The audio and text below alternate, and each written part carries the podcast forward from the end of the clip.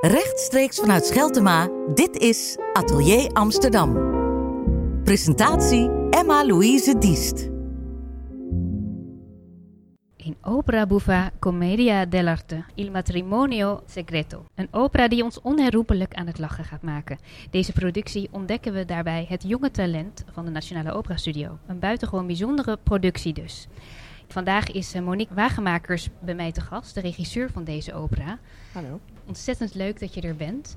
Want volgende week is de première. Een spannende tijd, zo voorafgaand aan het begin van deze opera. Kan je ons meenemen naar de start van dit project? Want je hebt de opera al eens eerder opgevoerd. En bij deze keer zal het wellicht heel anders zijn geweest om deze opera te maken. Ja, ehm, de start is ehm, een samenwerking, de eerste samenwerking van de Nationale Opera en Ballet uh, met Opera Zuid en de Nederlandse Reisopera. En in uh, 2016 is er een uh, wedstrijd geweest voor een, decorontwerp. National Dutch uh, Design Award. En dat is gewonnen door twee Italianen, Venetianen. Federica Miami voor de kostuums en Francesco Cocco voor, de, voor decor. En uh, ze hebben wat heel moois gemaakt. En ja, in die tijd, uh, dus een paar jaar geleden, is het al een keer in première gegaan. En um, dus het betreft nu een reprise. Ja. Maar uh, met het orkest de 18e eeuw. Met Gianluca Capuano, dirigent. En andere zangers. Dus um, ja, dat, dat geeft weer een hele andere energie en een hele andere insteek. Hoewel de regie toch zeg maar in structuur hetzelfde is gebleven. En als we het even hebben over die uh, structuur van de regie, uh, voor jou wellicht heel vanzelfsprekend, maar als je zo'n project begint, zijn er dan bepaalde eikpunten of bepaalde startpunten die belangrijk voor je zijn? Ja, ik, het, het, ik kom zelf uit de dans en uh, de regie is eigenlijk één grote choreografie. Dus ik uh, bereid de scènes voor in structuur. En um, uh, ja, je zet lijnen uit en je bent uh, bezig met, uh, met zowel het beeld als inhoudelijk. en dat bereid je thuis, dat bereid ik voor op papier. En dan krijg je de zangers voor je neus en dan moet je echt ook kijken wat zij aan je geven. En dat is altijd weer, weer anders en nieuw. En uh, wat doet iemand met een regieaanwijzing? Dat kan natuurlijk heel veel kanten op. Lijkt me dan dus ook wel heel erg spannend om dat te zien. Ja, en nou ja, vooral moet je uh, een sfeer scheppen dat ze met elkaar het verhaal willen vertellen. Dat ze uh, ook de plezier hebben van het ontdekken van hun karakter en daarin groeien. En het is leuk op een gegeven moment, eerste weken ben je heel erg duidelijk bezig met alles uitleggen en zeggen. En dan zeg maar na drie weken dan regisseer je een scène die je eigenlijk helemaal niet zo uitlegt in karakter van wat ze nou heel precies moeten doen. En je ziet dat iedereen in zijn karakter uh, zijn weg vindt. En precies die dingen doet die bij dat karakter horen. Dus dat groeit ook aan iemand. Dus je geeft wel een bepaalde grenzen aan, maar aan het begin wil je toch ook wel die vrijheid waarborgen van het talent waarmee je werkt. Ja, natuurlijk. Mensen moeten natuurlijk um, binnen een structuur of binnen een vaste vorm, wat ook de muziek is, de noten is, dat uh, betreft dat ook dat ze zichzelf ontdekken en dat ze uh, daarin toch uh, ja, hun, hun eigen visie kwijt kunnen. Maar dat, ja, je, je moet natuurlijk niet als je met zangers werkt die al uh, tien keer uh, de rol Don Giovanni heeft gezongen, dan krijg je eigenlijk dat, als je ze niet echt stuurt, dan krijg je dat wat ze de vorige keer hebben gedaan. Dus het is met jonge zangers die nog heel erg open zijn en waarvoor nog heel veel nieuw is natuurlijk uh, uh, anders dan zangers die al jarenlang uh, bepaald repertoire zingen. Daar werk je anders mee. Was dat ook het leuke aan dit project? Dat je dan dus eigenlijk iets krijgt wat ze nog nooit hebben gedaan. Dus met die onervarenheid kan je echt iets nieuws maken. Uh, ja, als het goed is, probeer je dat natuurlijk altijd. Ook met uh, ervaren zangers. Um, uh, ja, voor jonge mensen is het. Hè, en dus het, ze zijn um, van de uh, Nationale Opera Studio. Er zijn zes getalenteerde mensen die begeleid worden en uh, in twee jaar tijd worden opgeleid tot operazanger. En ze worden in het bedrijf meegenomen uh, met steun door repetitoren en artistiek leider Roosmet Joshua uh, in taal en in um, vocaal coaching. Um, maar ze moeten ook leren om hun energie te verdelen. Want plotseling is het niet een kleine rol die ze in een grote opera spelen of zingen. Uh, maar is het zes uur per dag repeteren, zes uur per dag zingen. Uh, fysiek is dat heel zwaar. Dus ze moeten leren hoe ze die energie verdelen, hoe ze met hun stemmen omgaan dat die gezond blijft en, en uh, dat, ze, um, dat ze dat heel goed kunnen indelen. En, en als ze bij de, bij de grote producties meewerken, dan uh, krijgen ze de kans om uh, dat af te kijken van groot beroemde zangers waar ze plots naast uh, staan of in de kantine een broodje mee eten. Um, dat ze dus de kans krijgen van hoe, hoe gaat dat nou? Hoe doen zij dat? Wat zijn de voorbereidingen? Um, ja, en ook de discipline. Op het toneel, discipline achter het toneel. Er zijn heel veel facetten die ze uh, moeten leren. Het is... Het is bijna overweldigend als ja, je het, uh, zo het beschrijft. Ja, multitasken. Ik, Ja. ik bedoel, ik zou het niet nadoen. Die Italiaanse tekst zo snel, al die noten, uh, het licht wat plotseling heel fel op ze brandt, een enorme pruik die ze op hebben, kostuums die in de weg kunnen zitten, hun weg vinden. Het is echt multitasken. Ja. Is, Nou, je zegt ik doe het ze niet na, maar als regisseur heb je daarbij dan dus ook een hele andere rol. Niet alleen als regisseur, maar ook als ondersteuning voor dat jonge talent. ja. Heb je dat zo ook um, ervaren? Ja, je bent ook, uh, althans zo zie ik het voor jonge mensen. Ik werk heel graag met jonge mensen. En je bent vaak ook een mentor. Uh, uh, en je weet van, oké, als ik iemand nu op zijn huid ga zitten of dat werkt niet. Terwijl je iemand anders moet je uh, uh, ter plekke even corrigeren en zeggen, en zo ga je het doen. En met, ik bedoel, het is een proces en bij iedereen is dat proces anders. En dat, dat uh, ik voel dat, um, hoe je dat bij iedereen het beste kunt doen. Althans, naar mijn beste hier geweten. Ja. Um, maar ook die, dat ze als groep bij elkaar komen. Want ze kennen elkaar heel goed. En ze hebben nu één jaar studio achter de rug. En moeten plotseling uh, uh, ja, toch met elkaar ineens zo'n uh, opera op de planken brengen. Ja, en niet zomaar een opera. Zoals je al zei, die Italiaanse tekst, het is niet niets. Je moet er echt in investeren. En uh, zoals je zegt, ik heb een rol als regisseur die heel erg de structuur aangeeft, maar ook die als mentor dient. Ligt daar voor jou ook een uitdaging? Is dat, is dat soms heel Nou moeilijk? ja, ik zeg wel als mentor, maar dat, dat is in de regel zo met jonge mensen. Want uh, ja, de, de repetitietijd is vijf, zes weken. Dan had ik ze door het jaar ook al veel vaker moeten zien. Om, uh, om, dat, echt, ik, ik, om dat echt te doen. Ik heb jarenlang uh, de operaklas gehad van het Utrechtse Conservatorium. En dan zie je iemand drie jaar, dan begeleid je ze echt. En uh, ja, nu is de tijd natuurlijk veel korter. Ja. ja, maar deze opera is natuurlijk voor dat jonge talent, als je voor het eerst een grote rol speelt, is dat heel erg bijzonder. Een bijzonder moment. Je staat echt in een ontwikkeling van iemand. Dus dan kunnen je woorden ook heel veel waarde hebben ineens. In één keer zwaarder wegen.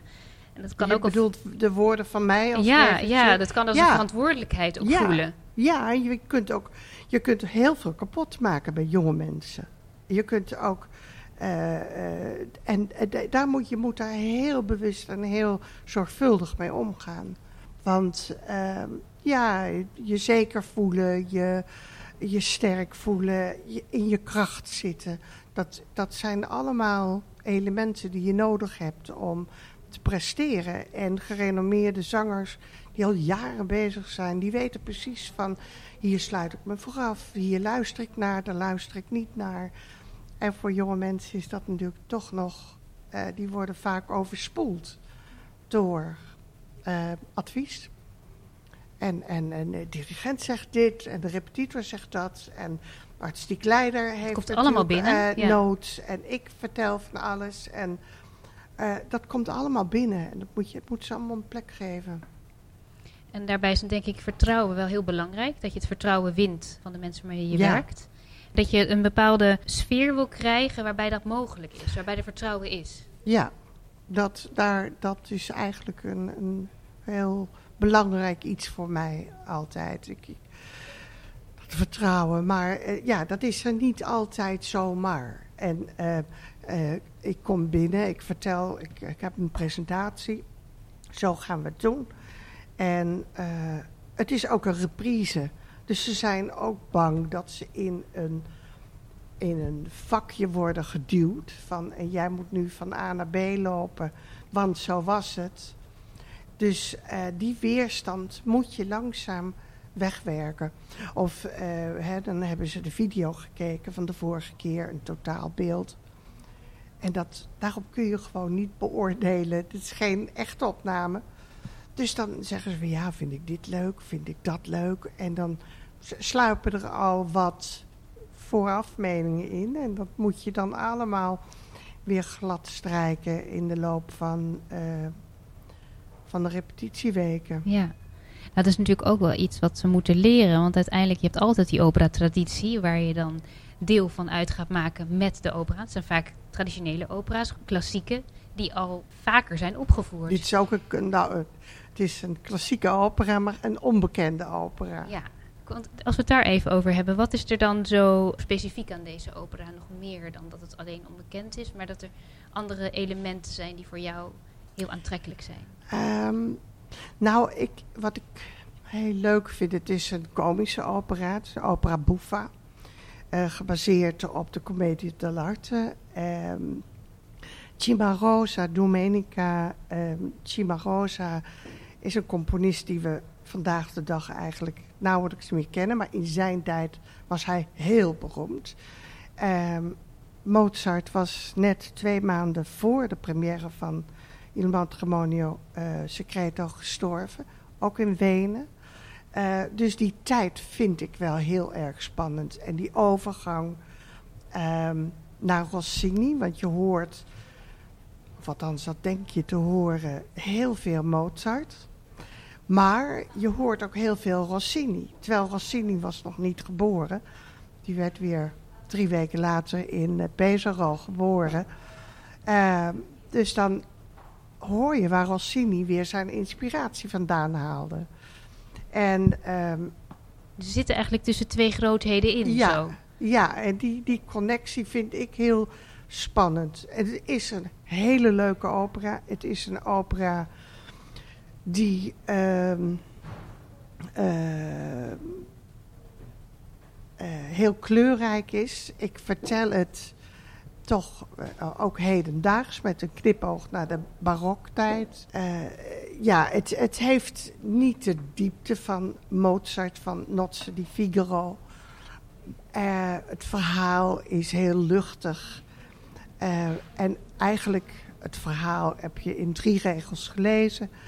Maar wat leuk is, is wat die karakters met elkaar doen. En hoe ze iedereen heel erg gepassioneerd en geobsedeerd zijn eigen droom achteraan, hè, achterna eh, jaagt. En daarbij eigenlijk eh, helemaal niet meer luistert naar, eh, naar de ander.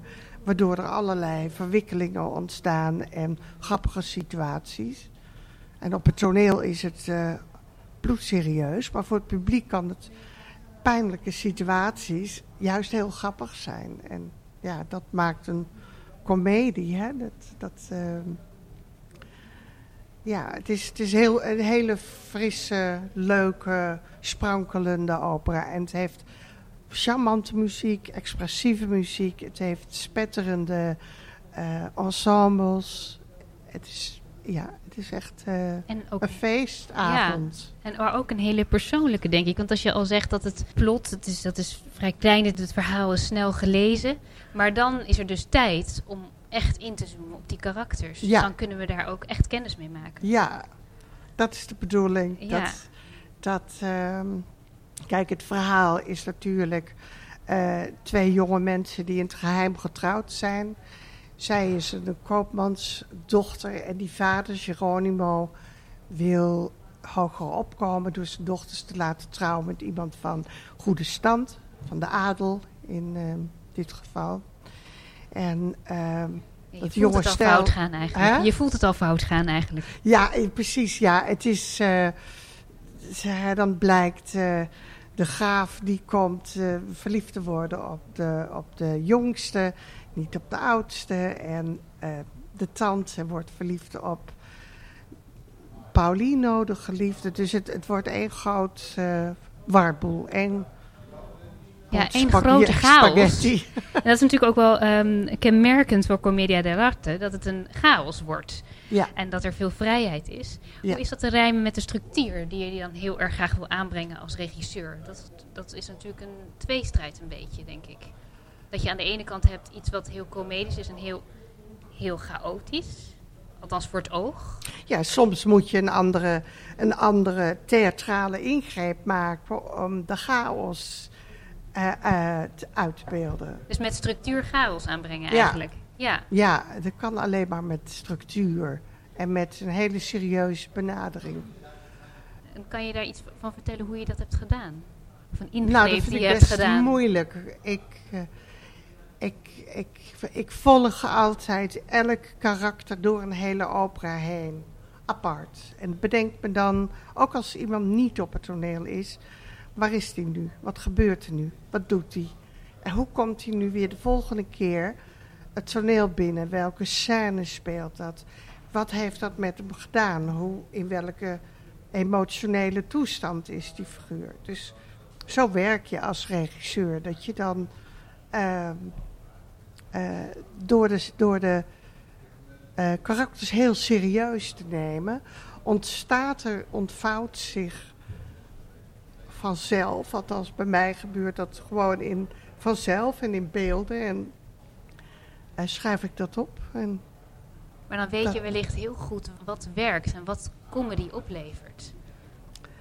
Uh, ja, nou ja, dat, dat hoop ik. ik, ik uh, het is niet een kant-en-klaar recept wat, wat je erop zet. Je moet het je echt eigen maken, dat je op een gegeven moment voelt wanneer je iets moet inzetten en wanneer niet. Ja, maar zo, zo, zo werkt het niet. Het, het, zoals je een boek schrijft. Het, je hoort schrijvers wel eens zeggen, het schrijft zichzelf. En zo, zo, het regisseert zichzelf. Vooraf ook, op papier.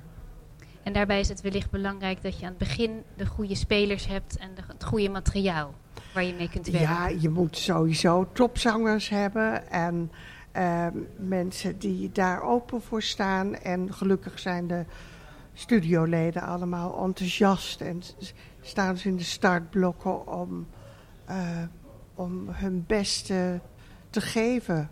En uh, ja, dat is heel leuk. Dat, die energie en uh, ja, dat, dat, ehm, dat is heel fijn om aan te werken. En als je denkt specifiek aan deze groep zangers die je nu onder je hoede hebt, als ik het zo mag noemen. Wat voor energie hebben zij jou gegeven de afgelopen weken? Wat voor energie? Nou, ook dat ik totaal uitgeput raakte. uh, en uh, ja, het, het, gaat niet altijd even makkelijk. En, uh, maar uiteindelijk, als je, dan, als je dan mooie scènes krijgt en je overtuigt ze van, van een scène. Um, ja, dat, dat geeft me energie. Als ze lachen of uh, uh, je voelt ook of je de aandacht echt hebt. of ze het echt willen weten. En nou, dat, dat hebben we al een aantal weken bereikt. Dat ze je aankijkt, weten, luisteren, voelen.